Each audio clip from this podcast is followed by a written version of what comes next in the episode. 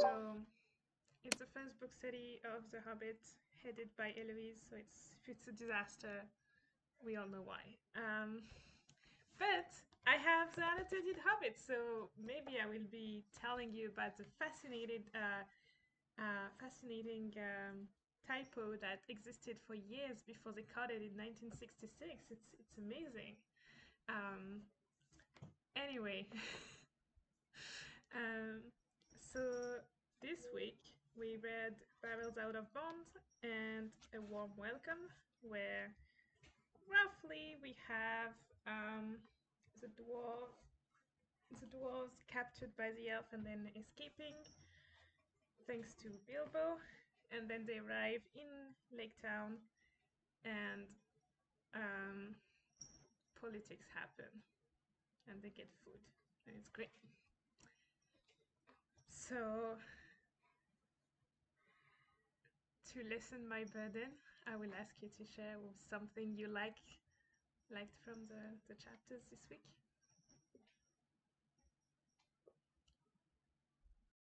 Um, I mean, they're fun chapters. The one note, it's a really small note that I that I found almost hilarious is that uh, uh there's a mention uh, when Bilbo is like, I really wish Gandalf was here in once they're you know everyone's in uh, the Elven King's Hall, uh, and he's like, I wish Gandalf was here, but then it's like, but they all like, but he they all they all trusted Bilbo, which is what Gandalf had said. Maybe that was what he intended to happen, and it's like, yes, Gandalf intended character development. it's uh, I just like very meta Gandalf in this th- this uh chapter. Um, arguably, that's always what he intends because that's kind of also why he sends people Yeah. on travels. He's like, yeah, you need that. Go grow up a little bit. also his mention in uh a warm welcome where he's like oh no they took the road and apparently the road is terrible uh, on the one side so i need to go find out where they are it's just like i don't know i find i find them amusing Gandalf knowing everything.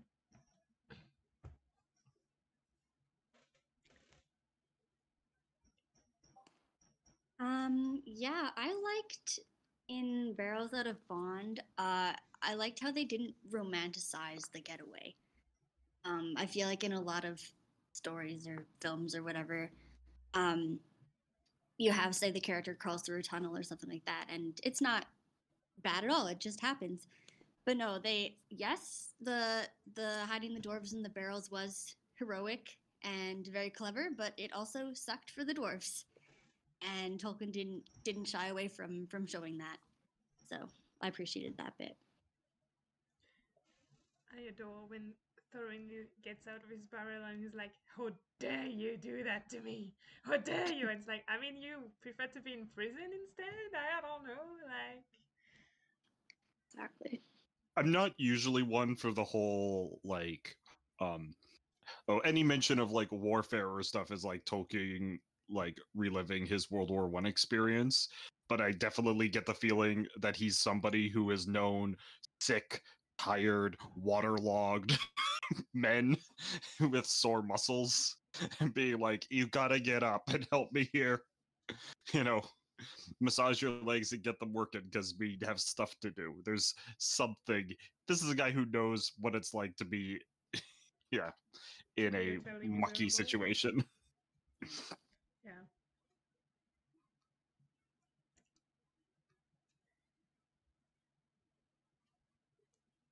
Sophia, anything you liked? Um, I mean, like, I'm always struck by how different elf society is in Mirkwood than in pretty much any other time we see elves in the Legendarium. And I know Sarah has some comments on this, so I'll just get my completely irrelevant one out of the way right now.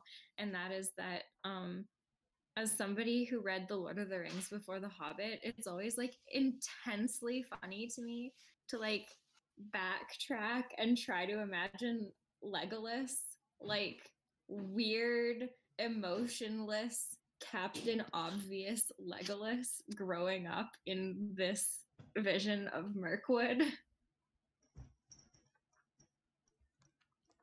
No, I have to do it again. I have to, to reread it and imagine that. Maybe that's what Peter Jackson was trying to do. Like, what? How was Legolas in that? Yeah. Um, I don't really, I can't really choose uh, what's my favorite part. Um, I think I kind of like uh, like how they are welcome in Lake Town because it's the weirdest thing. It's like, yes, I am Thorin, Thrain, and like and Thror descendant, uh, the king under the mountain, and um, like the reaction is like, yes, that's super cool. It's like the story come to life, but like political, politically wise, it's like they're probably bullshitting me, but the the game will be up eventually, and then when they're not bullshitting, they're like, wait, so you're just stupid now. You're gonna find a dragon. That I I did not plan for that. And in the middle of that, you have like the elven rafters who are like, uh, I think we fucked up. How do we explain that to the boss? He's gonna be so mad. Um, it's it's glorious. It's just like this moment when you like, come into the hall and it's like, ah, this is this is a bit awkward. You're not supposed to be here. But yeah, But apparently, trade, uh, trade like uh, ample trade does not mean an extradition treaty because they don't just get sent back. I mean, They, pro- I mean, when else would that have happened that they needed to extradite somebody to the Mirkwood realm? That's fair. That's fair. But ar- arguably, like it's it's more like a a situation of strength. It's like like the raft, like the elves cannot physically force the dwarf back because they would have to fight the dwarves and the town townspeople, and like even if the masters of the town would be like willing to turn their their the other way to let the elves do that, the elves still couldn't do that physically. They would be overpowered by like the enthusiastic populace of the town. I think. I think that's what they explained. They explained the solution to be like, yeah, I know your boss will be mad, your king will be mad, and I know we have a long-standing relationship, but too bad. you won't have to live with them being mad at you if we really return the dwarves. So, yeah, suck it up. um. Okay. So, disclaimer I had the craziest week, so I, I have very little notes, uh, if at all. Um, but maybe let's go back to Battles Out of, Bound, of Bones. Um, and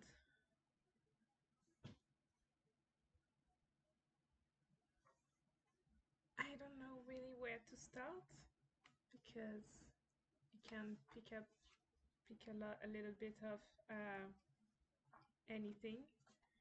Um,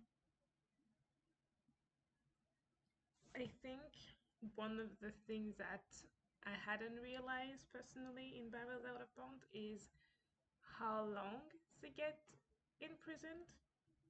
Because I've always imagined it was like they're in and Bilbo immediately finds a way out. But no, it's it feels more like it's like at least a week or two of Bilbo just wandering around, being like, okay, I'm invisible, but how, how, how, how do we get out of this situation? And it makes sense, but uh, I I found this um slowing down quite surprising because most of the slowing down of the story until now were really um, like they were in actual places of rest, like they were in heaven, like they were like in the Shire. There's like in Rivendell, it's in Beorn's house, but here it's like yes, they are not in danger per se, but they are not in the best place either. They're like in in prison, right? So What, what are you talking about? It's bed and breakfast with locked doors. yeah, but without the tourism side, so it's a bit sad, you know.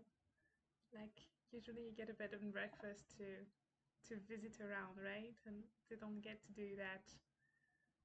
And and Bilbo does get to visit, but he he has to steal his breakfast and figure out his bed every time. So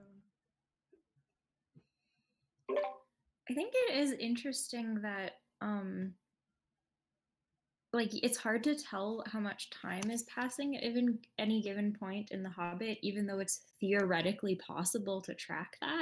Like it didn't even occur to me to try and figure out how much time they are actually here when Tolkien says, you know, it was a weary long time, but what does that mean? But it's theoretically possible because you know that they leave at oh gosh, is it the beginning of May or the end of May? Um, I think it's the beginning of May. So either way, you know approximately when they leave the Shire, and you know that they arrive at the secret tunnel on Durin's Day.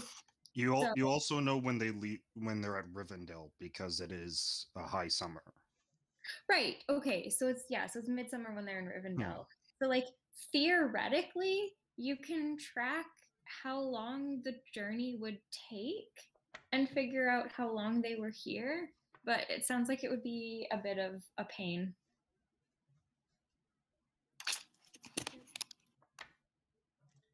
So yeah, it's interesting that you're kind of left deliberately disoriented with regards to what time actually means. And I don't know, maybe that's on purpose. Bilbo loses track of what time it is, and so does the reader. Who knows?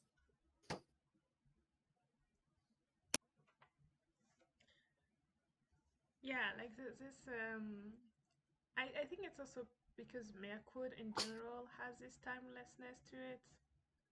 Like, and like, even if the elves have a like a nicer version of Mirk- Mirkwood in the sense that they still have some protection thanks to the great grandchildren of Melian.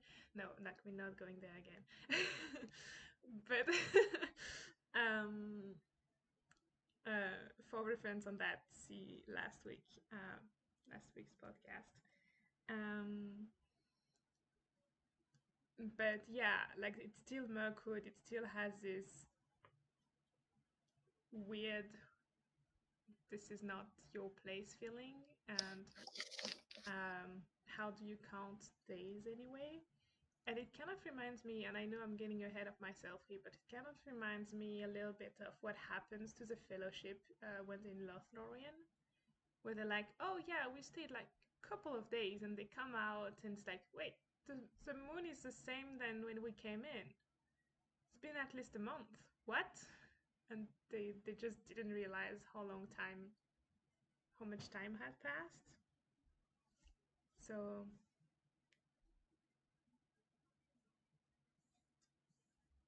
So that just reinforce reinforces my my suggestion that there are some people uh, from mm, Melian and like Doriath affiliation who are also in Mirkwood because Galadriel has that in her kingdom. So you know. Um, though I think, I mean, I think here it's it's actually kind of cool that there is such a distinction, kind of between like, it's it's subtle, but we get a distinction between like how these elves are different from Elrond Mhm. and Rivendell because the feeling is very different. You, there is not quite the same. Um, like there's magic, but it's not a, it's not a timelessness or a, you know, a good enchantment. It is a locking of doors and Mhm. stuff like it's the Mirkwood elves is a far more wild, to, for a lack of a currently better term, um, set of elves Yeah, than it's- the it's kind far of more- the the kind of high culture of Rivendell and memory, right? I think Oh. it's far more antagonistic in a way. Like not actively actively Mhm. dangerous, but they're still like very much Yeah. we don't want you here. And if we have you here, we don't want you going wherever you want. We want control over that place. Sorry, Sophia, you were saying? Oh, I think I really like the with what Jordan was saying about how this is like quote unquote wilder. Um it's it it definitely is in a very like you know like okay, you know like the literary trope of like the quote unquote savage. Um this is playing into that because it's playing into all of these ideas of be, like what being close to nature means. Um and to be fair it's not it's not that different from um Rivendell like both this and Rivendell have like revels of elves in the trees and elves is these sort of oddly childlike figures. Um but notably Rivendell has like a hall like a building rather than caves. Um and our indication of high elf culture has comes from the swords so what we're told about high elves is like they work metal because they made these really good swords and they're literate because they carve runes into the swords that only elrond can read and like in contrast you get this description of the elven king um in a great hall with pillars hewn out of the living stone sat the elven king on a chair of carven wood. On his head was a crown of berries and red leaves, for the autumn was come again. In the spring he wore a crown of woodland flowers. In his hand he held a carven staff of oak. So, like, his throne is wood, his crown is wood, his staff is wood. They um, fight with arrows like they're and bows and arrows they're not said to have like they're not described as having like swords or um, signs of metalworking so they're very much being like coded as a society that doesn't work metal which then goes back to the idea of like they covet treasure because they don't have precious metals of their own they don't even use like normal metals Yeah. There's even some small stuff like I don't know. I guess if you if you really try to read deeper or like the really small hints we get, like we get these elves hunting.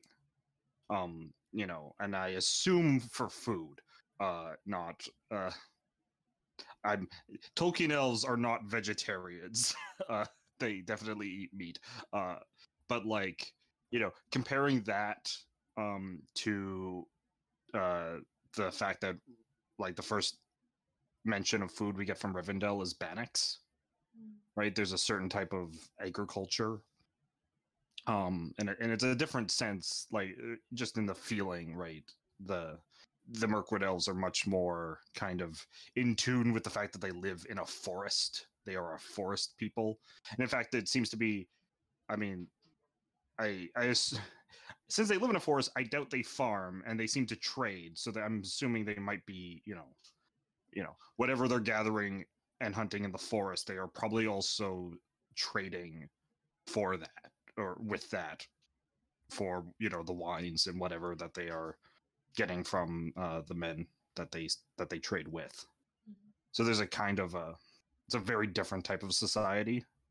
I do really like the crown though because it really gives a sense of the like they are in tune like they they are changing with the forest and it's a different type of like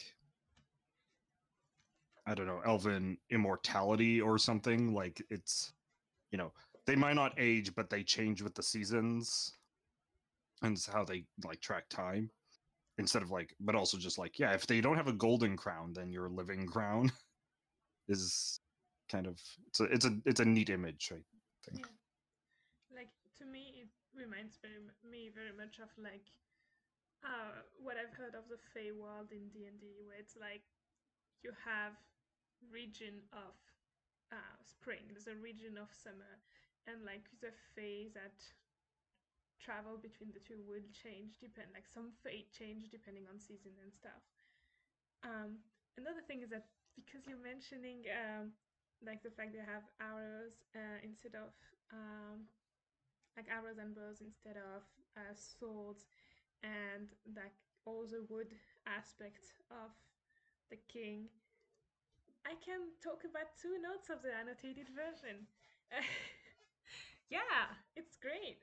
Um, so basically, uh, those things you mentioned uh, uh, is very strong in fairy lore.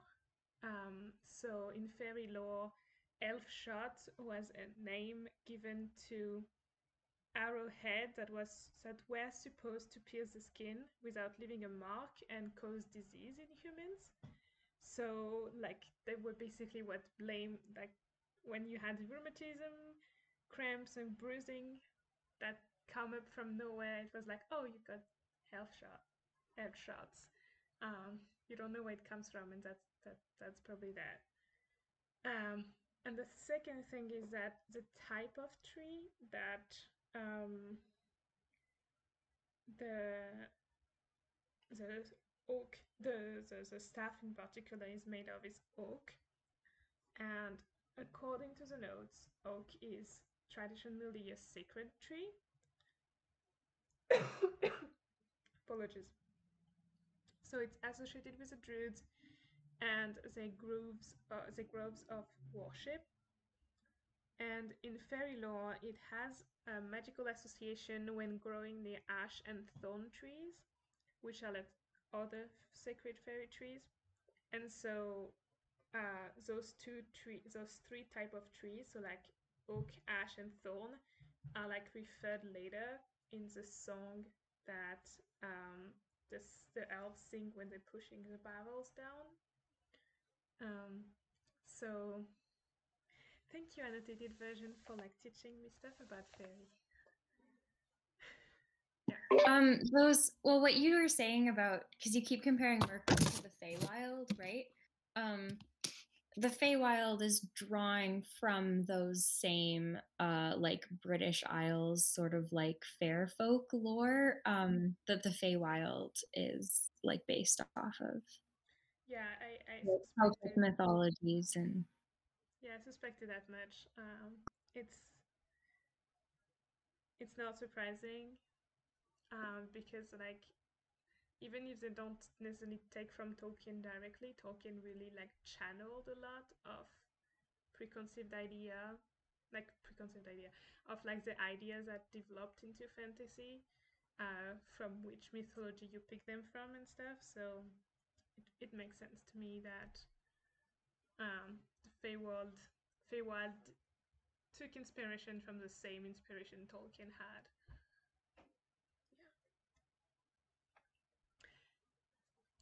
So yeah, we talked about like the difference between the elves of Mirkwood versus other elves in the Legendarium. We well, have- these top differences, though, the fact that there's one extremely big similarity has been completely missed. Did you did you see it, Eloise? They are elves? No, I don't know. Um,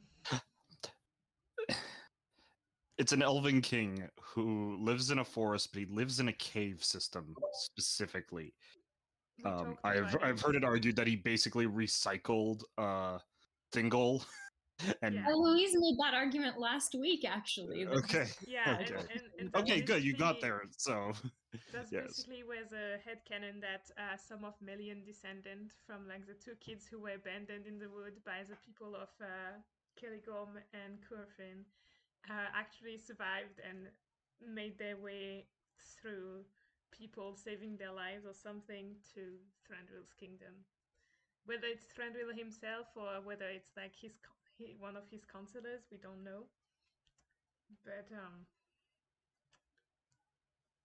yeah, Mm. there is Melian power in, in Mirkwood due to I mean, that extremely hot take aside, uh, it is like like Tolkien later in like I don't know Lord of the Rings, I think makes it canon that some of Thingol's house uh fled to um Yep. like fled and then became the rulers of Mirkwood. Yeah. So it's like some on some some distant relatives or possibly not. Okay, some ambiguous relatives of Thingol where like we don't know exactly how they're related are uh that like Thranduil's dad Mhm. is one Is of them. yes, but but in this book, he is not named. Yeah, in Thranduil, this right. book he's like single XP. Right? He's more. He's more. But he's basically recycled most of his like what his what how he would describe Menegroth Okay. as you know the Mirkwood realm. Uh, Yeah, we push the similarities further towards the, um, the fact that Mirkwood has this um, feel where you you you are your mind is confused and like um, at the same time there's like evil thing lurking in the shadows, um, which sounded, uh, as Sophia pointed out last last week, like um, the um, the borderland between the board like the the girdle of Melian and like the evilness that comes from the mountains in the Silmarillion. This Yeah. weird thing where like if you cross it, your chance of success and survival are very low because you're gonna go crazy. yeah. But yeah. Um, trying to remember because I sadly didn't reread uh the Mirkwood chapter. The enchantment on the river. That's not specifically evil. That's just like the normal magic of the river, right? Yeah. Because I was just thinking, like, you know, uh, Doriath has that kind of two layers of like twisting uh magic to get lost in. There's the like spider infested section, and then there's the girdle. so you have to pass both. And Mirkwood doesn't have it doesn't have the girdle, but it does have the spider section at the moment. I mean, like It's- that's where the uh, that's where the like hot tech came from. That Yeah. maybe they Yeah. did actually have the girdle, but we just never had it confirmed. Well, uh, the most girdleish thing they have is enchanted doors. And the fact that they're magic doors, it was just like it's super, super like um obvious use of magic, which I'm not actually all that uh it's like the fact that uh Lord of the Rings makes the point out that like elven magic is not considered like magic to elves. Right? Everyone else or like mortals think it's magic, but the elves are just like "Wha- whatever. But just the I don't know. Very obviousness of the enchantment on those doors. but from here, from Bilbo's perspective, it's magic. Yes. Though I am, I, I was like very curious all of a sudden on this reading, like, so how do they actually open the doors? Because they always make sure to point out that you, like, Bilbo can't, and it seems like most of the other people can't. So how, so what is the mechanism? Like, is it the Elf King himself that needs to open the doors or unlock them? Seems That's so. one of the things he never figured out the whole time. There's probably like a little host of people like opening the door behind. Or is there, or are there enchanted keys? You need, you need a specific key to open this, and nothing else will do. Tristan's hot take was, and I quote, "They're just really heavy." Um, But my hot take is you have to be politely introduced by name to the doors.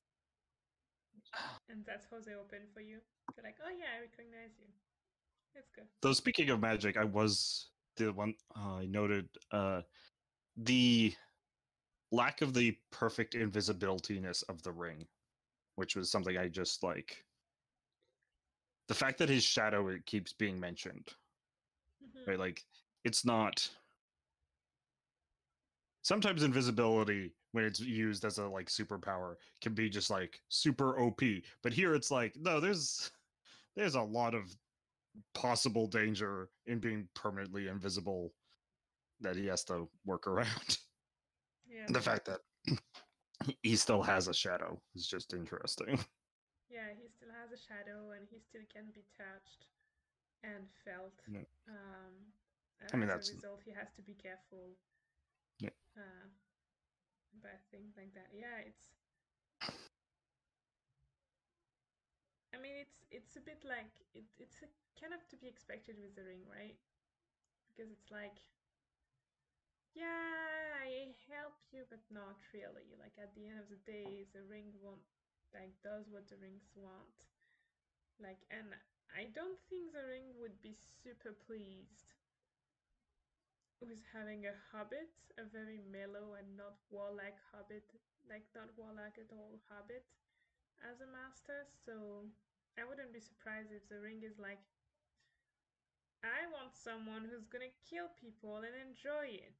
And eventually, if Sauron wakes up, that'd be great if we are reunited and live forever after, forever and forever after, in the perfect honeymoon. I mean, like the ring strikes me as a as a magical object that would want a a more destructive master than Bilbo is. But Um, that's uh. just me. Yeah, isn't that isn't that why they gave it to to Frodo to carry because he was a hobbit and he didn't have that like destructive nature like you said? uh, I think it's more well, like it was more. It was already given. They. Yeah, but like Oh. they also made the argument that uh like I think it's before like the council, like when he wants to give it to to Gandalf, Gandalf is like, no, if it corrupts you, we can stop you. If it corrupts me, we are fucked. and I'm like, you know, Um, that's fair. It's a fair point, but still I'm- ouch, you know, just saying. It's a bit rude. Um, yes. Uh, I guess I will just say here. I mean, this is cool, and it's a very interesting conversation of thinking how does the One Ring act in The Hobbit? But the fact is that when The Hobbit was written, this was not the run. This was not the One Ring. This was a magic invisibility ring. Yeah. Um and it's cool um but that kind of that idea about the one ring wanting like its purpose being the domination of other people is not a thing that's like part of this story um and i think you know aside from the stuff uh, in the Gollum chapter the references to the ring are not are not touched meaning the rest of this is original to the hobbit Mhm. Right. So you can't say like the shadow is because it's the one ring and it wants to be found or because um uh that you know it's not invisibility, it's him being in the spirit realm. Um which is how it's Oh. described in Lord of the Rings. It's that's just the kind of extent of the magic. I don't entirely agree. Um, it is really interesting to know that the, you know, aside from meddling with the Gollum chapter, Tolkien mostly left descriptions of the ring alone.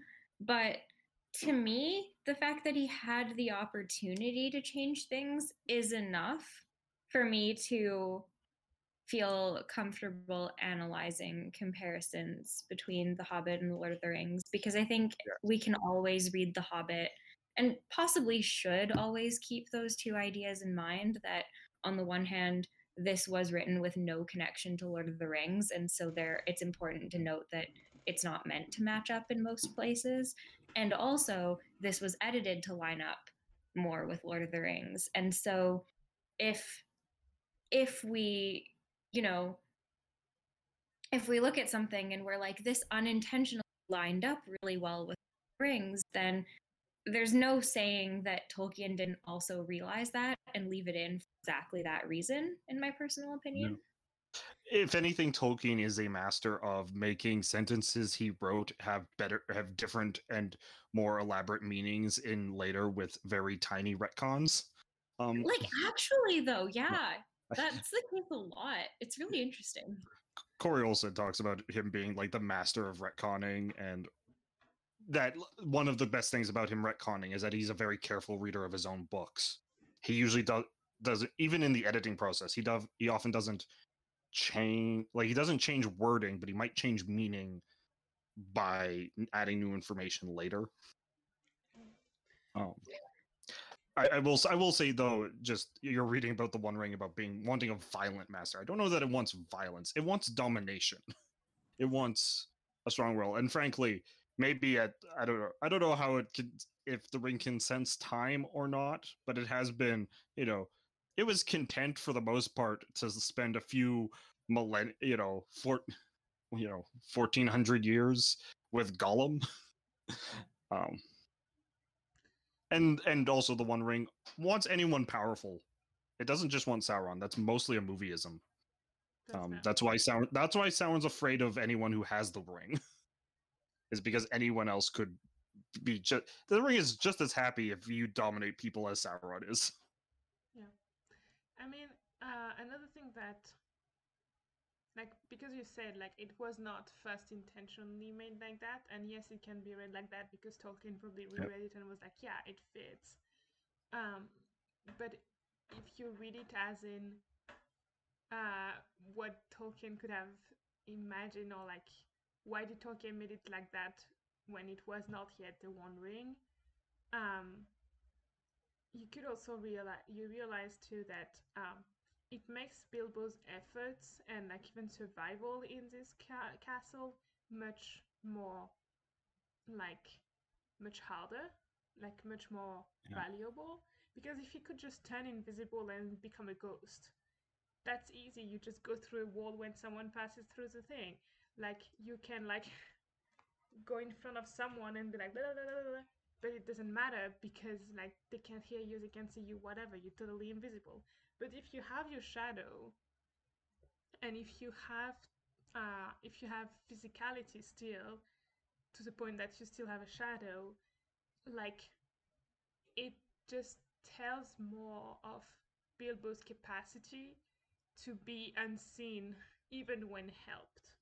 Like he he is re- just really good at that to begin with. Like yes, sure, the elf do not expect to have an invisible hobbit traipsing around their halls, but he manages several days at least, if not weeks, because again, a very long time, um, while not getting caught.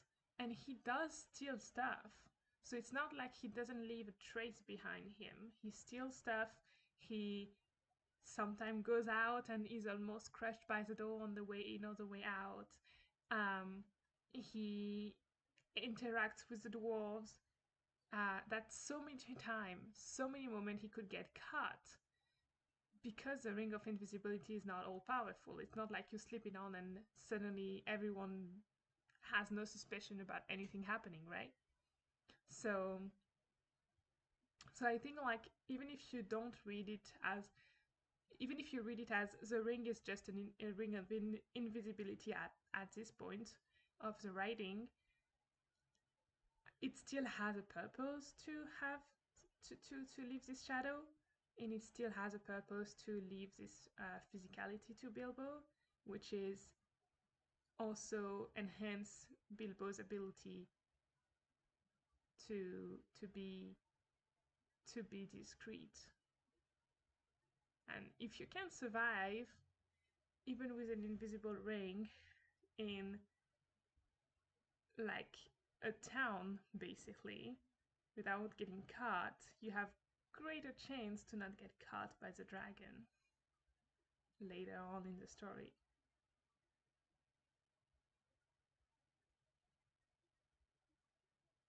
So, even if it's not a narrative tool of the Greater Legend, even when it's not yet a narrative tool of the Greater Legendarium as a One Ring, it's still a, a very important narrative tool, as you pointed out. I- no. In fact, actually, like for me, I feel I feel like the the kind of the shadow stuff actually it makes it almost more elvish or like fey, right? It has that it kind of fairy tale, like you know the fact that you could you know there you would still have a shadow at high noon or stuff, um, Mhm. or that it doesn't work at when full when the sun is full. Um, Hmm. I'd have to. That was a few chapters back. Um, but it's just is one of those kind of fairy tale things. I feel like I feel like I want to. I haven't ever read or fully read Be- Beowulf, and I really want to because I know that's one of those elements that has come definitely from there as at least one of its major inspirations. There's a thief with an invisibility ring. Yeah. Um, though I did really like his uh yes bilbo now with rig in hand is now is like full-time burglary 24-7 burglar um and the fact that the there's a kind of threat it's like oh man if he was stuck in here he'd have to like be burgle you know he didn't want to become that for the rest of his life just be back to be a respectable hobbit. Like there's a certain amount of like yes like burglar as his like you know the embracing of his tookish side and suddenly it's like yes I'll, I'll i'm happily to do that but that you know too much of there's there's such a thing as too much burglariness. Uh, i also just was thinking about how much the fact that uh uh the elven king's halls are in caves and i don't like the fact that bilbo's like three major adventures where he has to like get himself or himself and his friends out of danger all happen in tunnels is just not something I've thought of before. But yeah, except for maybe Gollum- okay, I guess the spiders. But I was thinking just Gollum, Mirkwood, and then later we'll get to hmm. Smaug. But Yeah. all of them are in caves and tunnels. You know, and the fact that even they have to they escape by going down they have to go down and out the bottom Yeah. there's a you know like going deeper into tunnels is a theme here and i don't know what to make of it but it is definitely a theme yeah it's like steps uh steps of training it's like first you try it while figuring out your ring second you have your ring figured out now you have to also like not be caught by the inhabitant. And third if you lose a dragon eats you. Third is the boss fight where the game Third is the mechanics all come into fi- final um so you have the assignment the midterm and then the final you know like and then you have your like diploma in burglary. Okay so uh, drunk elves? Drunk elves. Drunk elves. So like a lot of the annotation which i love you know a lot of the annotation in uh, the drunk elf part is um what a slow coach is. Uh, in america the more common, most common term is slowpoke. Um, a turnkey is a person who has a key uh, and blah blah blah. And it's very much like vocabulary based and i just love it. It's really funny um, because we're talking about drunk elves, we have the tosspot, which is a heavy drinker or drunkard. Um, and then in the middle of that, there's like a couple of notes about like, so Dorwinion. We're not really sure where it is. Um, it could be um, in in Beleriand, um, but it's also placed near Rhûn uh, in another map. Uh, so it's good wine, that's all we can say. But um, it's been all over the place apparently. Um, wherever there's good wine there's dorwinion yeah, if you become the best wine, you become Dorwinion. Dorwinion is really more of a state of mind. Exactly. It's like it's like the a opposite. Euphemism for being drunk. Yeah, it's like the opposite of like protecting name in France. It's like you can only be named Champagne. You can be from the region of Champagne. It's like no, you you can only be named Dorwinion if you're a really good wine. It doesn't matter where you come from. You're just Dorwinion just because you're really good wine, and it's gonna switch around.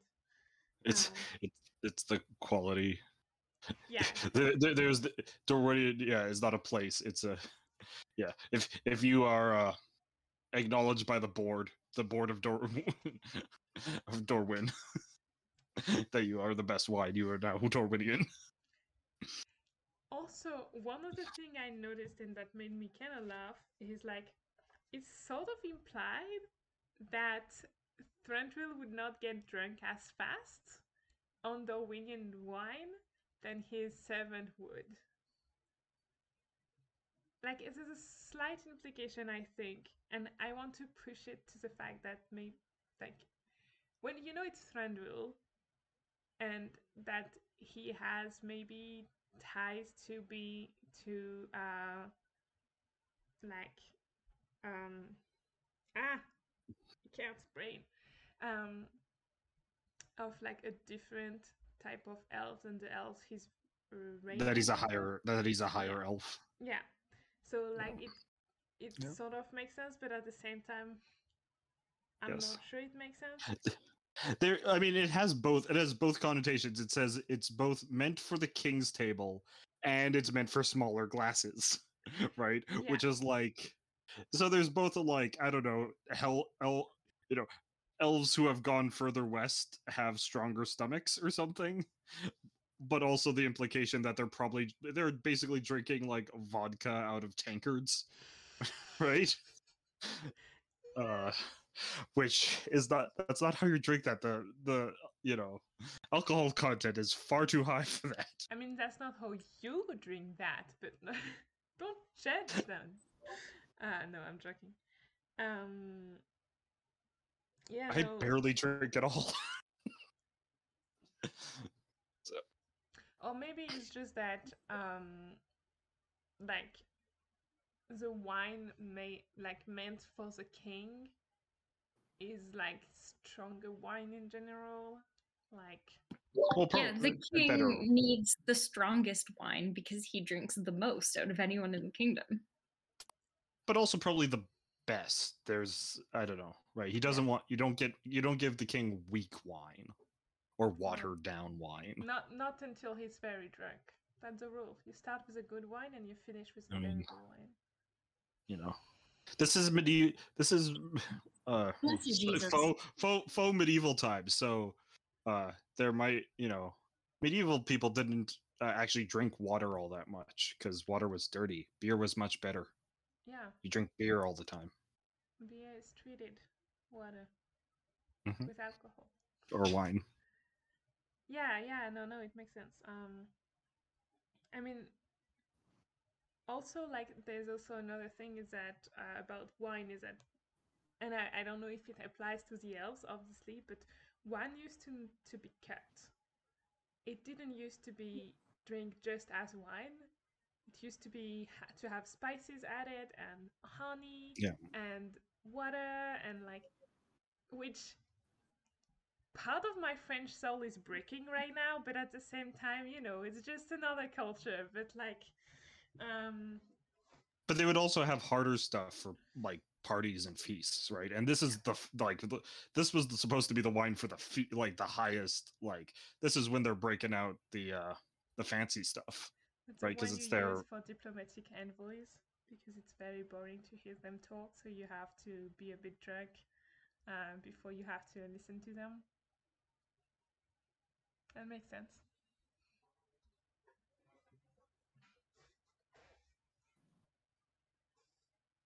Oh.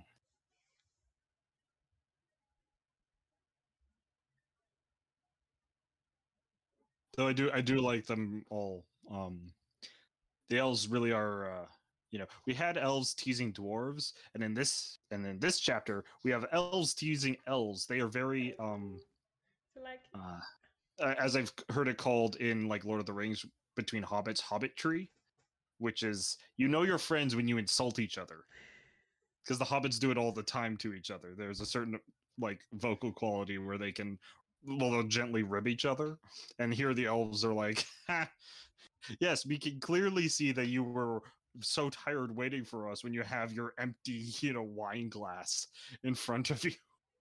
Galion's trying so hard to, to look respectable. It it almost looks like um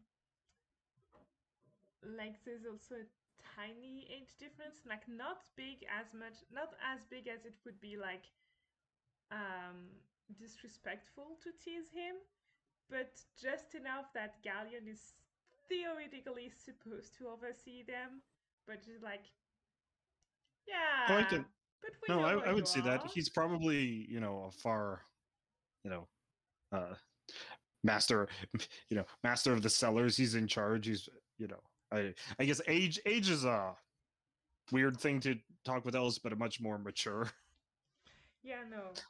elf, and these all to be like these are the equivalent of the young strapping lads. You know. Yes, I just you know, all, your job is to push the barrels out, and I don't care about lazy bums saying that the barrels are too heavy. You get them out the door.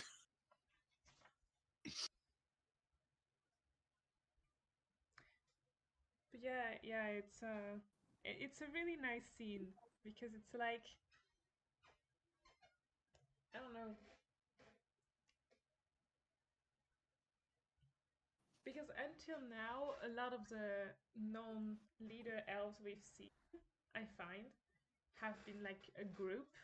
As a group, they do that, and this seems a bit more personal. Like even though only Galion is named, the fact that they they have there's a name in there um and there's like there's like a bit of a victim of the teasing and stuff uh kind of makes it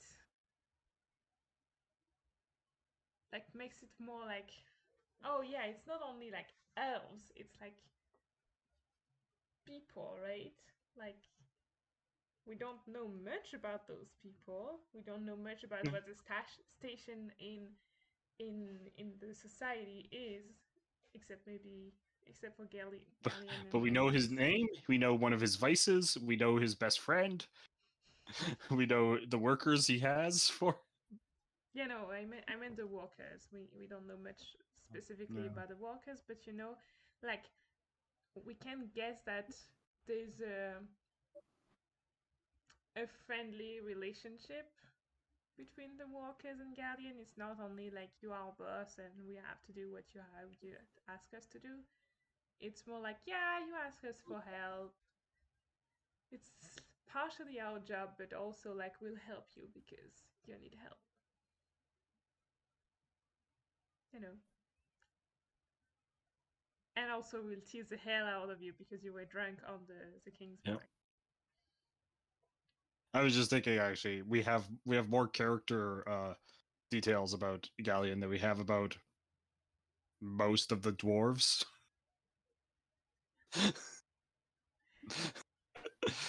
Even some of the ones that get like character traits don't have. I don't know. Bombur is fat, but I don't know that he has more details about him than Galion. It feels that it's. I think it's because like um. And I might be wrong, and if you have example of the opposite, tell me. But like, the dwarves are seen through how they interact with Bilbo, more than how they interact with each other. But here, Bilbo cannot interact because otherwise everything goes tits up. So he has to witness and just tell us. That's how they interact together, right? So it's a different form of cat- characterization. It's Yeah. not like characterization according to the main character. It's characterization accord like Yeah. between two very background characters in that case. No, it's no, that's that's quite fair. Um yeah, I guess actually that's an interesting thing. We don't get a ton of um background characters discussing with each other. Most interactions so far have been mm, yeah, Bilbo like or Bilbo slash the company being talked at Mhm. uh, by people. Um, I guess the trolls would be the ones that talk the most with each other. Mhm. Um, and also the fact that you know just the doors have been actively um, kind of character light in order to not confuse us mostly. Yeah. You know, yes, we. I, and to be fair, by I mean, we know hood colors, we know instruments, we know when they get grouchy. We get we get the fact that uh um it might I it might have been mentioned earlier, but we get a remention that uh Fili and Kili are Thorin's uh, nephews. Yeah. Uh, here or in, the next chapter that we are reading as well. So. Yeah. And that they're young, so yeah. there are there are hints, but they are few and very sparsely paced, as opposed to, you know, there's one character who just shows up for an entire scene, and we actually get quite a bit out of. So, I mean, you know, in a similar vein, we get a fair amount, or at least some of the like political thoughts of the Master of Lake Town.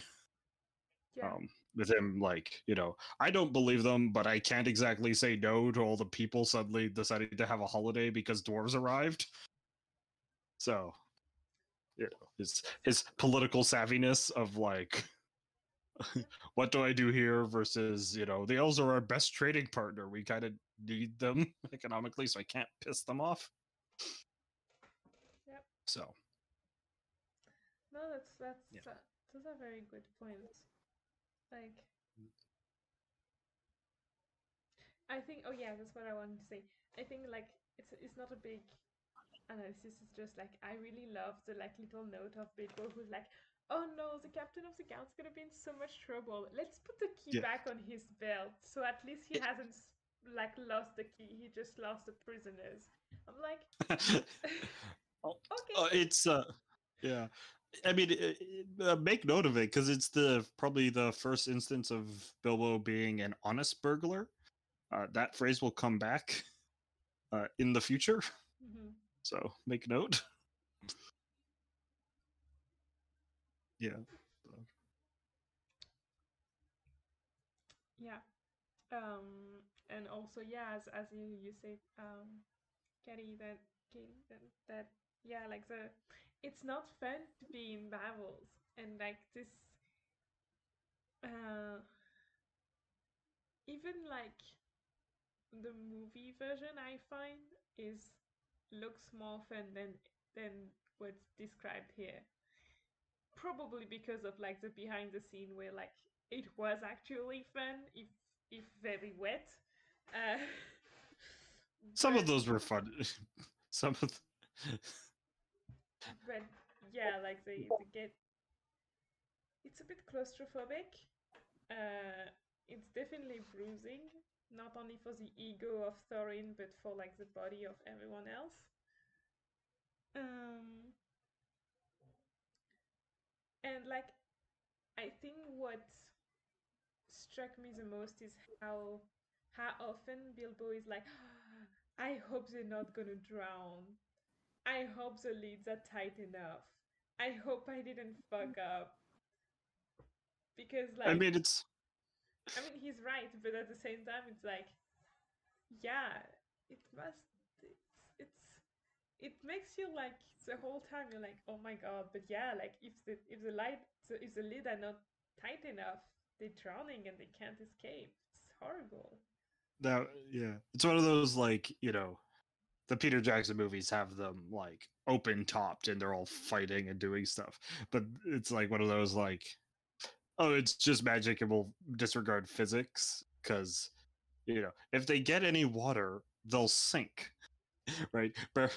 Or you know, wood will kind of float, but like barrels are air like those are casks for food. They need to be airtight for the for you know especially for you know you don't want to get river water in your wine or your apples that's a or your grain like that's a one of those you know sometimes a visual artist like oh yeah barrels with holes and it's like no there's no there should not be holes that's a bad barrel Yeah, and even if it wasn't like river barrels, like they are they they're made to store food. Yeah. And food exposed to air just goes bad much faster. That's that's simple things that uh, any person who tried to ever keep food longer had to experience really quickly. Covered food goes bad much less quickly than uncovered food. yeah So they could probably Though- that out by then. though i did so comparing book to the peter jackson movie i did suddenly realize why they had or you know where they also got the um the fish scene in those movies because that's the like equivalent of the like I don't want to smell apples ever again. I never want to eat an apple, and it's like no, let's let's swamp them full of fish, Mhm. big smelly fish. Yeah. Another thing too is again like it takes longer than I thought it it was going to take for them to go down the river. They have a stop. Like so the barrels go and then the, there's like an overnight stay and then they are rafted together and then they go down to Lake Town. It's not like we like sure apparently according to Sarah Lynn's uh, testimony, the Bible scene goes on forever, but it doesn't feel like days forever. It's like it's long because it's almost like It's it's it takes forever in the same way a D and D fight scene takes forever, yeah, in that it is a small amount of time being shown at great detail, yeah, exactly, where five minutes takes three hours. exactly. Whereas, like, apologies. Here, like, the dwarves are very cranky because it's been t- almost two days that they've been in those barrels. This is not the most comfortable experience. I can I can can empathize with that. Okay. Um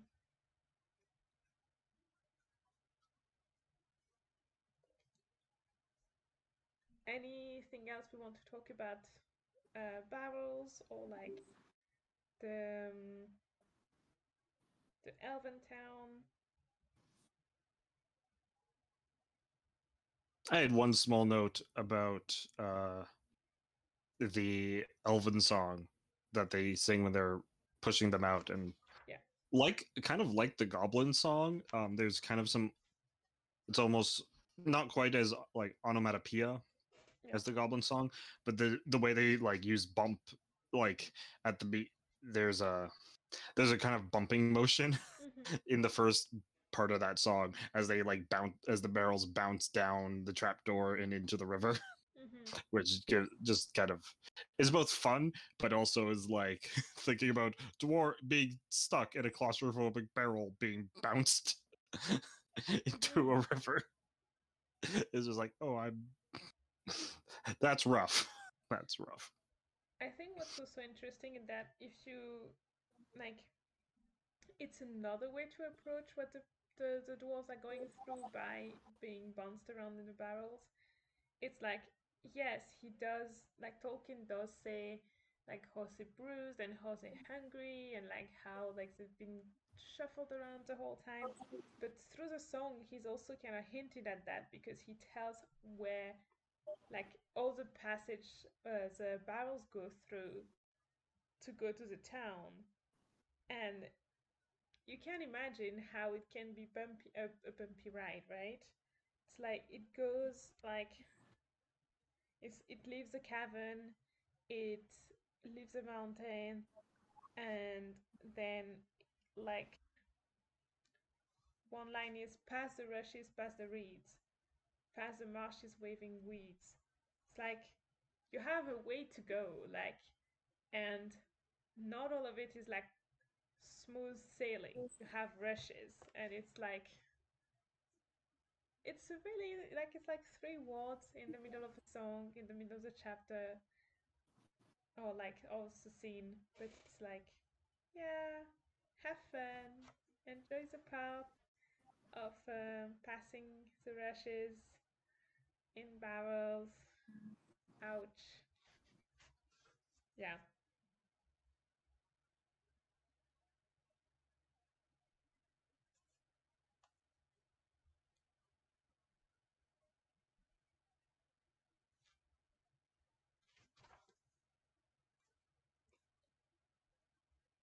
So are we good to talk about lake town a little bit. Okay, So after a miserable two day miserable two days in um, the barrels, they eventually get to the town and it's the first time Bilbo sees a lonely mount- mountain, which is interesting because it's something that scares him throughout the chapter. That he saw the lonely mountain and he apparently is the only one. Yeah, because everyone was in the barrel still. Um, then Thorin announced himself like the king of the legends, the dwarf king of the legends, and suddenly everyone uh, loves him and wants him to stay and be their guests. And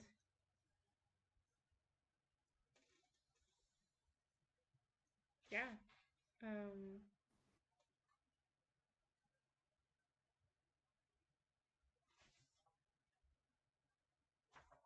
I mean, the first part of the chapter is still about the barrels, but this time it's about arriving uh, and getting out of the barrels and being miserable.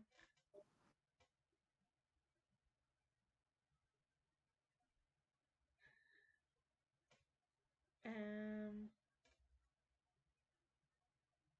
It's a very fun like reversal of fortunes, especially between the two halves of the chapter, because the first chapter is just or the first part is just them all miserable and very grouchy and starving, and then they come into a big feast yeah, and are cheering and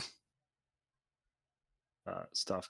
Uh, I guess I, I mean I will note that this the suddenly we have a whole bunch of prophecy happening or prophecy fulfilling, which was you know small hint in the beginning, but not in the same vein. I was like whole towns remembering like the kings under the mountain from their grandfathers and mhm, you know, do we even believe that dragons exist? And then suddenly you have Thorin, son of Thrain, son of Thror, king under the mountain, I return, coming in and being like, who is this dwarf? Who is this dwarf who is, you know, has only whatever clothes, you know, the. I guess cloak and uh, jewels. Apparently, the elves didn't bother like relieving him of his like gold necklace or stuff. Uh, but they uh yeah just like you know whatever rags they had in the elven king just like walk waltzing in uh, so also Yeah, like what did you guys think of this like sudden introduction of prophecy this far into the book?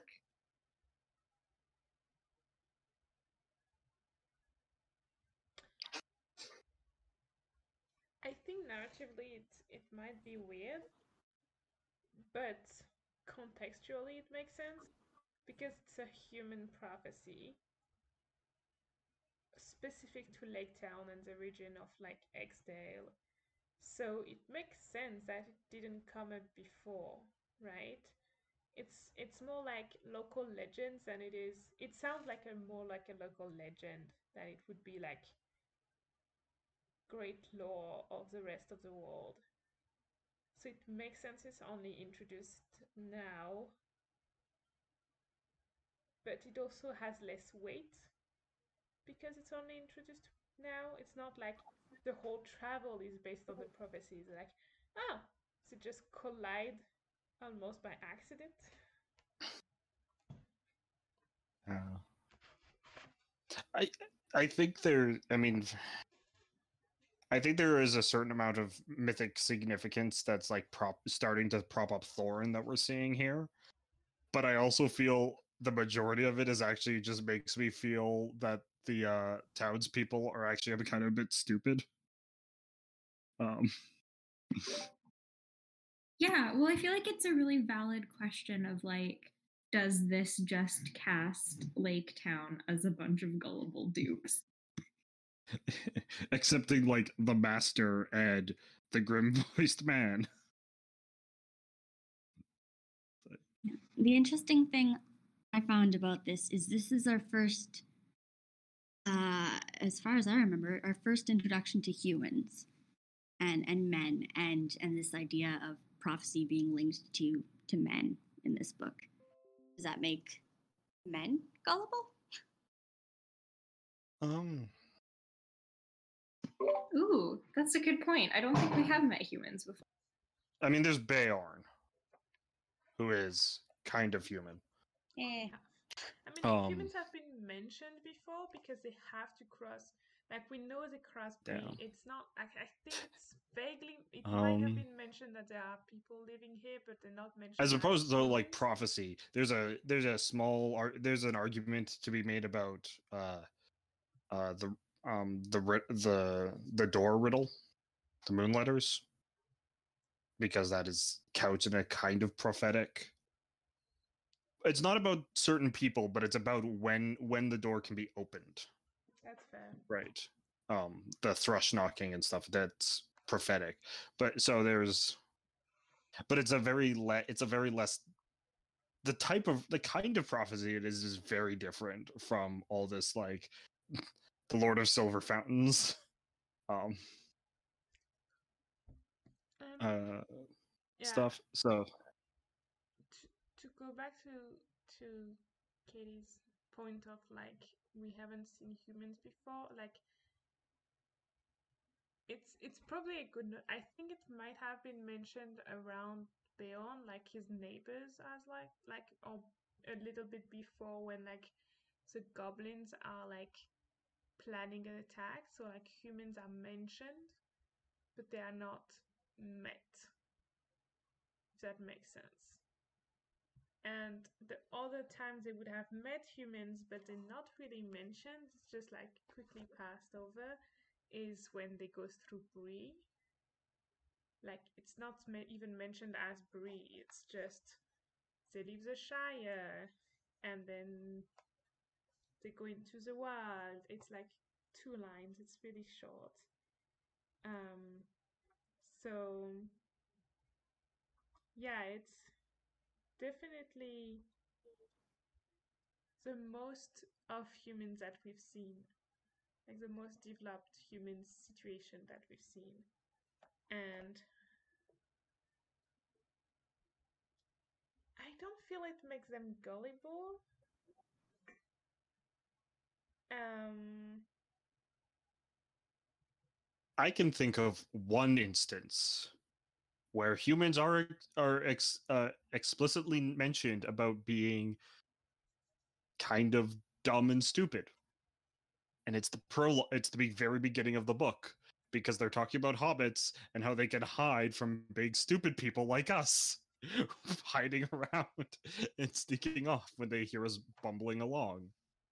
So it is not i mean that might also be a more like you know modern people might be more stupid than that but uh the gullibleness of humans is, might not be uh, a wholly new thing being introduced even if it is only being applied to characters right now. Yeah. Like it's weird because like I think like what struck me is that the town goes from oh no, there's no dragon anymore. Like the story of the dwarves is like a long time ago. It's probably just legends and like people like just sayings and stuff. It doesn't it's not reality. But um as soon as a dwarf shows up with uh, claiming to be Thorin, the descendant of the Dwarven kings, um, if they believe him. But they've shown sort of like, I don't know, rejection of those legends before, so it's like, it, it sounds more like it's something along the line of, well, what kind of dwarf would like take the time and pain to come here just to bullshit us. They must have something that kind of at least half true in that. I don't know. Well, it also introduces the idea that non humans are inherently magical in some way, which does go back to concerning hobbits and does maybe link the Lake Town folk to quote unquote us. Like the idea that the dwarves are inherently magical. Seeing a dwarf is like seeing a dragon, like a creature out of legend. And so it's interesting because that hobbits are also introduced to the reader as creatures of legend. And in a way, like it, it does sort of bridge the gap a little bit between the implied reader and the um the folk of Lake Town.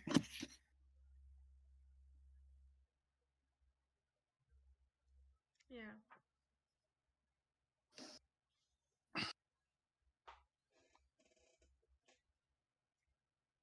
Hmm.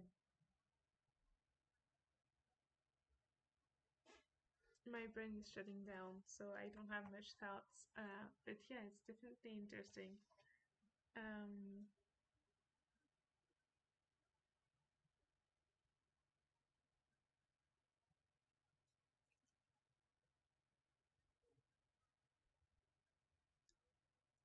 I'm kind of curious about Lake Town because it seems very isolated, but kind of thriving for its isolation.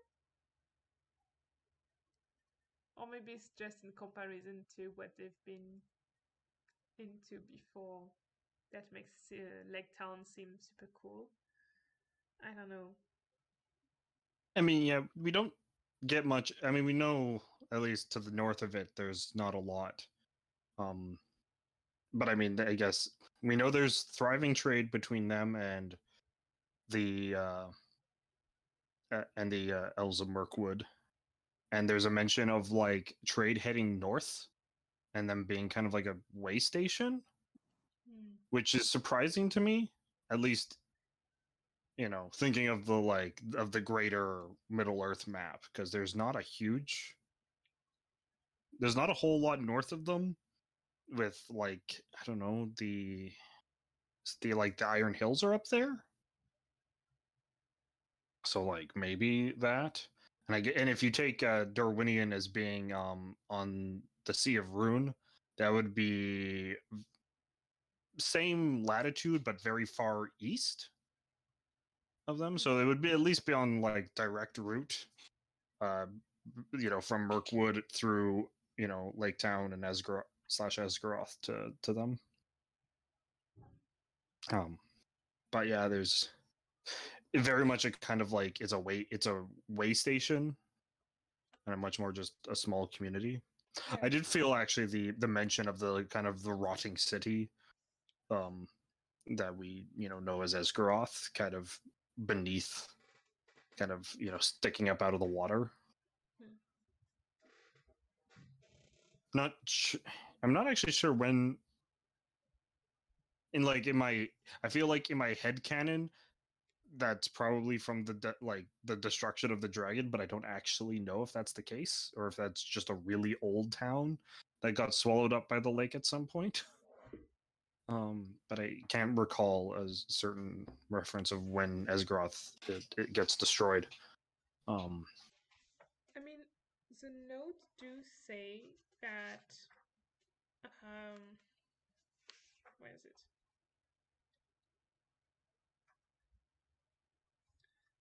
The history of this greater town that Lake Town is built on was not chronicled by J.R.R. Tolkien, so it's Okay. a bit like left Yeah. to fan hand cannons and and whatnot.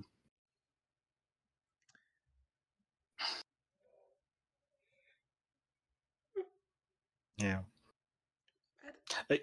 yeah. because like i guess when when they're talking about like north south trade the fact that like you know dale used to exist. So when dale was around but it's been a quite a while since that's been a while. And there's even mention like because you know things are changing in this region of the world, even so that like Gandalf, Gandalf's information is out of date Mhm. um, from what he had last heard uh, about here. And actually, yeah, we get that mention in this chapter, which is like Bilbo's luck. Bilbo has so much mentioned luck in the in these chapters about how he they got out of Mirkwood and how like yes, we went to the Elven King's halls by being captured and it's like, well, the river out of the Elven King's halls is the only safe route Mhm. out of Mirkwood on this side anymore. So it's like definitely feel you know we we both get the it's kind of interesting because we get like extreme mentions of providence Mhm. and like things meaning or supposedly like meant to happen or luck really strong luck being with bilbo at the same point as we are getting emphasized a kind of like prophetic um homecoming of the dwarves even if bilbo isn't mentioned and it's the wrong dwarf it's like that's fine um but the kind of this is a, a culmination of things are supposed something is means for this to happen Mhm. um which is a, a kind of interesting confluence all in this kind of one section of the of the book Yeah.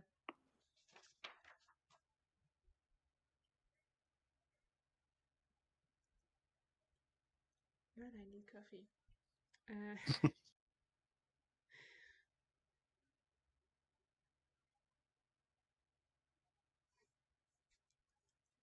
couple interesting notes I had in this chapter. Uh, the song, I mean, it's cool. Um, the there's a certain amount, um, like this. This song is very uh, uplifting and like, oh, things are gonna be great now. mhm. I still do not get what I don't quite get what the uplifting uh meaning is supposed to be on the line the lake shall shine and burn. I'm assuming like burn as in like burnished with gold, I mean, but there's a certain amount of like the the irony of that line is so strong that I have like like because it will shine and burn because literally a dragon's gonna set it on fire. And that you know but that's the whole the context of the entire song is not to be tragic it is supposed to be uplifting. Um you so could interpret that as the lake shore is going to be full of a bonfire of celebration, and that will reflect in the lake and Yeah. make it look like it's burning. Um, they just needed a rhyme, and that's the first thing they came up with. Um, or it's a prophecy and they haven't read the prophecy properly realizing that there's going to be a lot of you know there might not be it might not be all good things for the moment It could be. It could be. Um, that you know how prophecies are. You only focus on what you like, and um, the what you don't like bites you in the back in the butt eventually.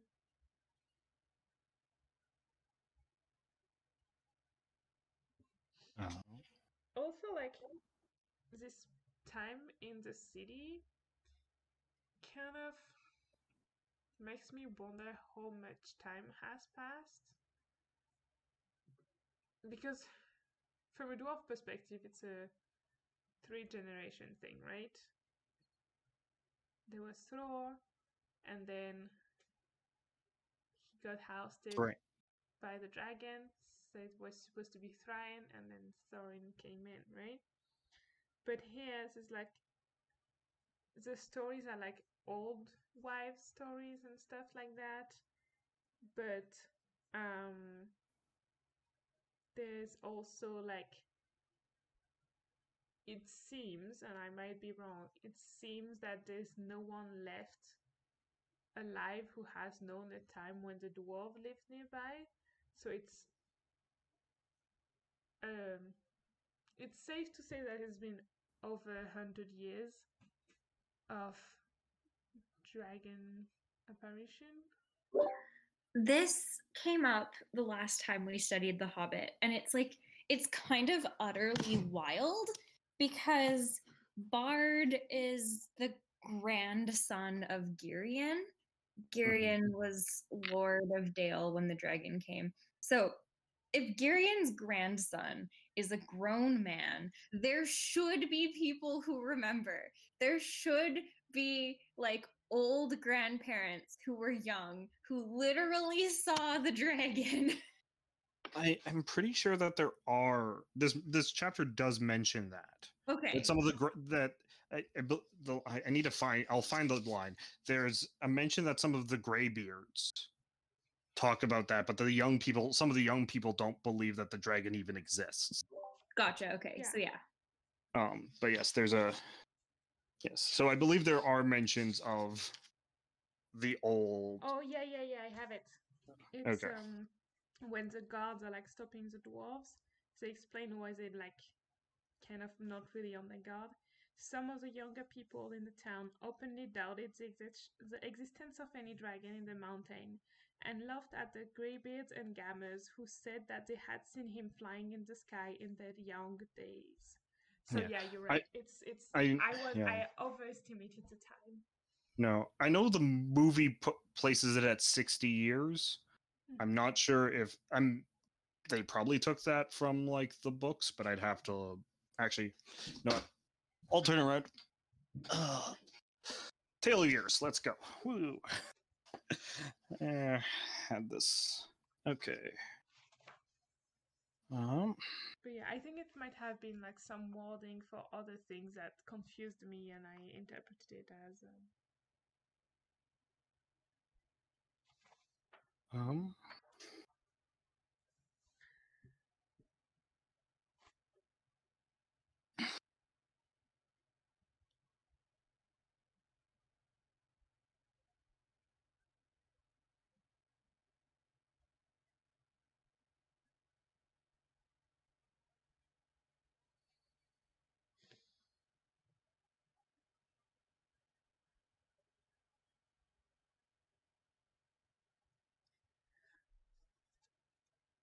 Okay, let's see. oh. Okay, two nine forty two is when Bilbo returns from the Shire. So sixty years. Two eighty. Hmm. Hold on, where are you, Smaug?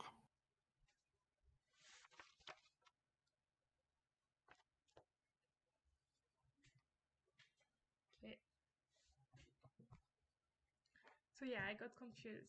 It's actually Yeah. not that long. Hmm.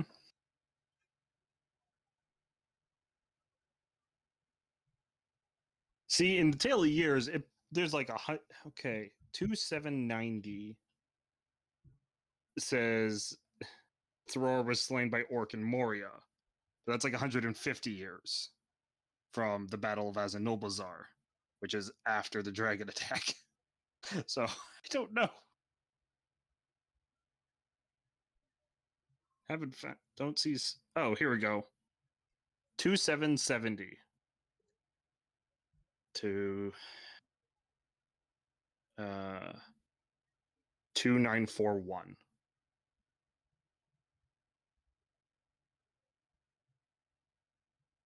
So a hundred, yeah, hundred and forty years. So either men are very long lived, or that's been retconned. Yeah. Could be both. Could be both.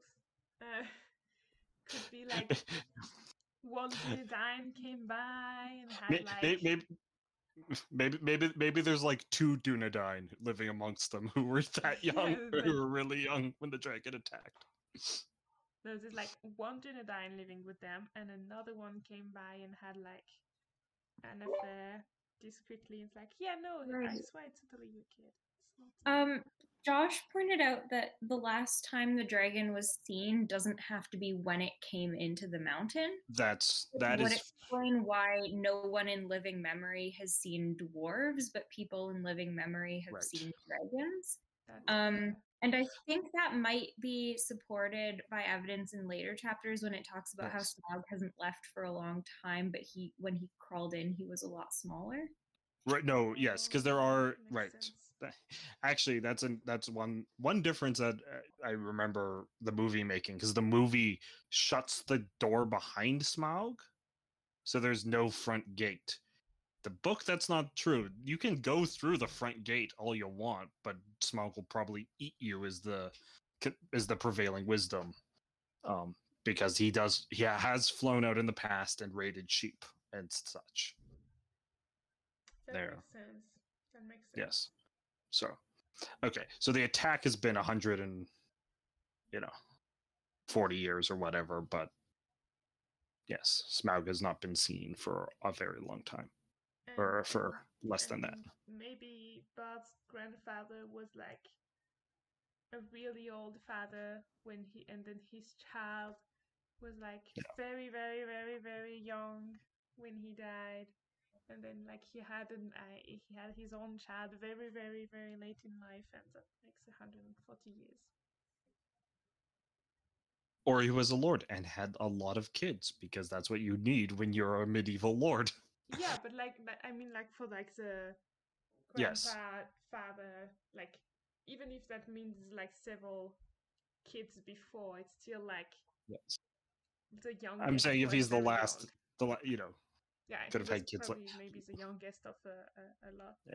That could also be that, yeah. reading a children's book for far too much detail. Woo! I mean, we have to talk for two hours. We we do have to like go into the details.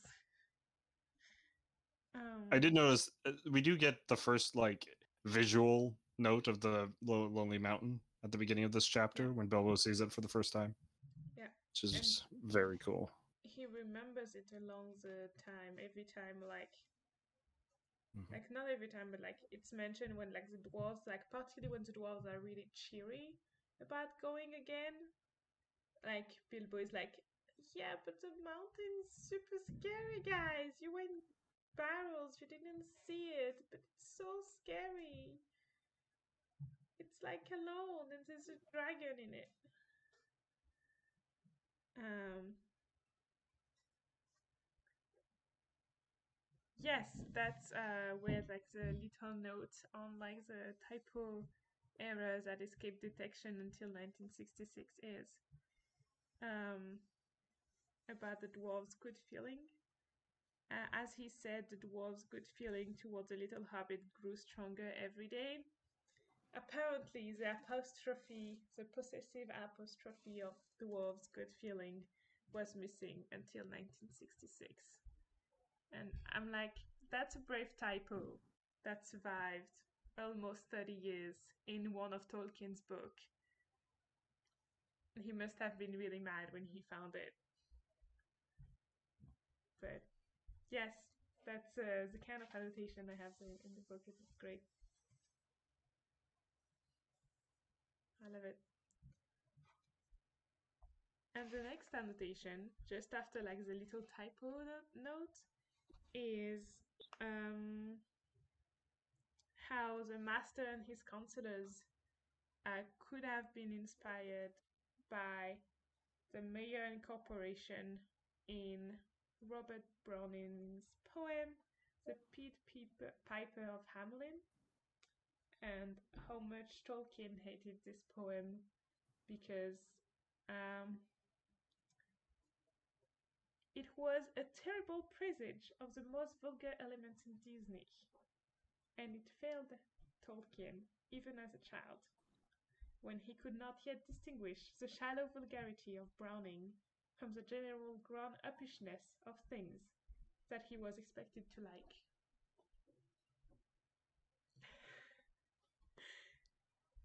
I just love when Tolkien gets mad at things. He's really polite about it but also very savage. Um,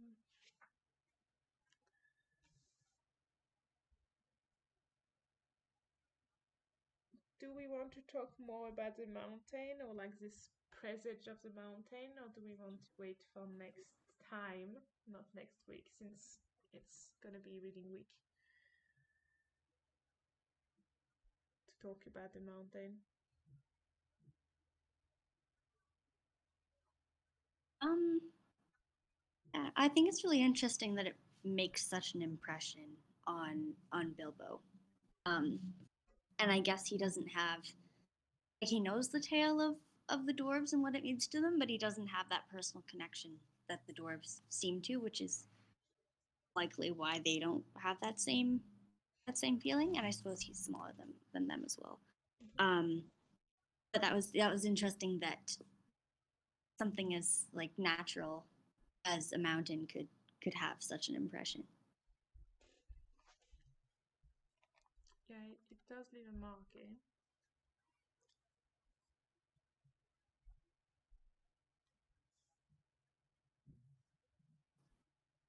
But it also like doesn't describe it much. I mean, just a little, just a little bit. It's um, let me see. And far away, its dark head in a torn cloud, there loomed a mountain. Its nearest neighbors, to the northeast and the tumbled land that joined it to them, could not be seen.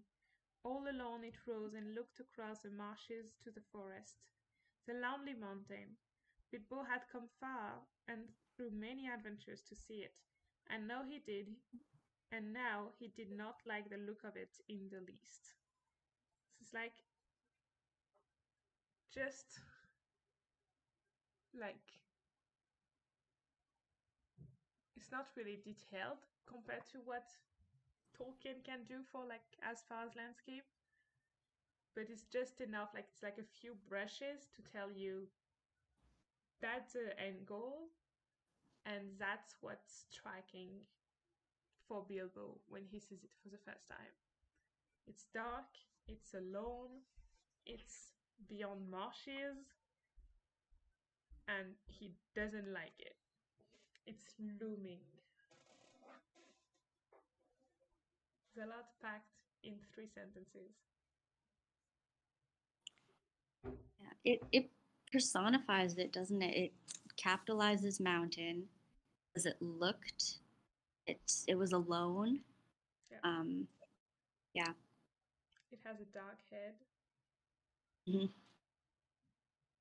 And the neighbors. But yeah, it makes the mountain like a character, but an evil one almost, like or at least an antagonistic one, a dangerous one. And it's partially due to the fact there's a dragon in the inside, but It's true.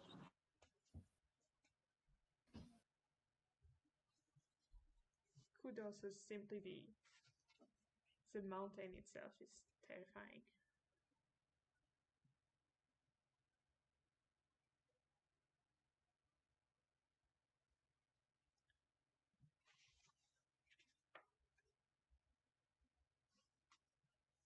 Yeah, it's a bit early, but that's basically uh, all I have to say. Um,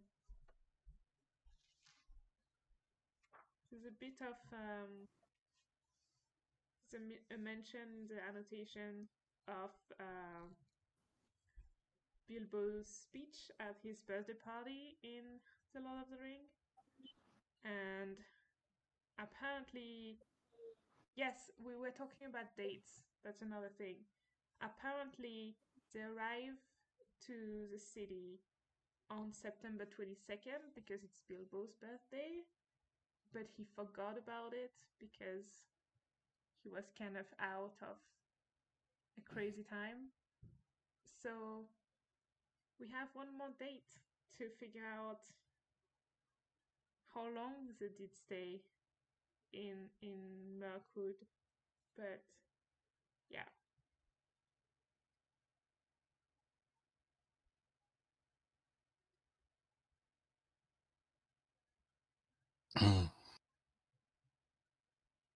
yeah. So like but at the same time the note points out that in the speech, he says that the first banquet where he's going to, like the the the, the welcoming banquet, uh, he had a bad cold and could only say thank you very much. Um, but in the Hobbits itself, he actually cannot go to the banquets until three days later, when he's act finally a bit better and a bit less sick to to attend. So kind of hints already to the fact that Bilbo is not necessarily a reliable narrator. He kind of forgets his own stories and adventures for the sake of flourish. I mean, for three days he sneezed and coughed and we're not go out. But even after that, his speeches at banquets were limited to "Thank you very much." yeah, yeah, no, like I, it's just that he mixed the thing together, right? Yeah. That's what that's what the note is saying. Because like in his in his uh, birthday speech in Fellowship, apparently he says that the first banquet when like Thorin is uh, welcome in the city for the first time, he was there, like Bilbo was there alongside him. But in The Hobbit, it's not until three days later that he, has he is actually there with Th- with Thorin and the dwarves. Uh, he's given a seat that night, so I don't think he's wrong. Uh, it's it's fine, but it's also you know sixty years. Mean, like I'm So- not saying like I mean I I have a grandpa who's the same. Like, uh, Yeah. the story needs to be good. You're like gonna drop some details. Was it two days or three days after? I'm not sure. Does it matter much? No. You want a good story. It's not a history book. It's just a story. I think that's that's also that, right?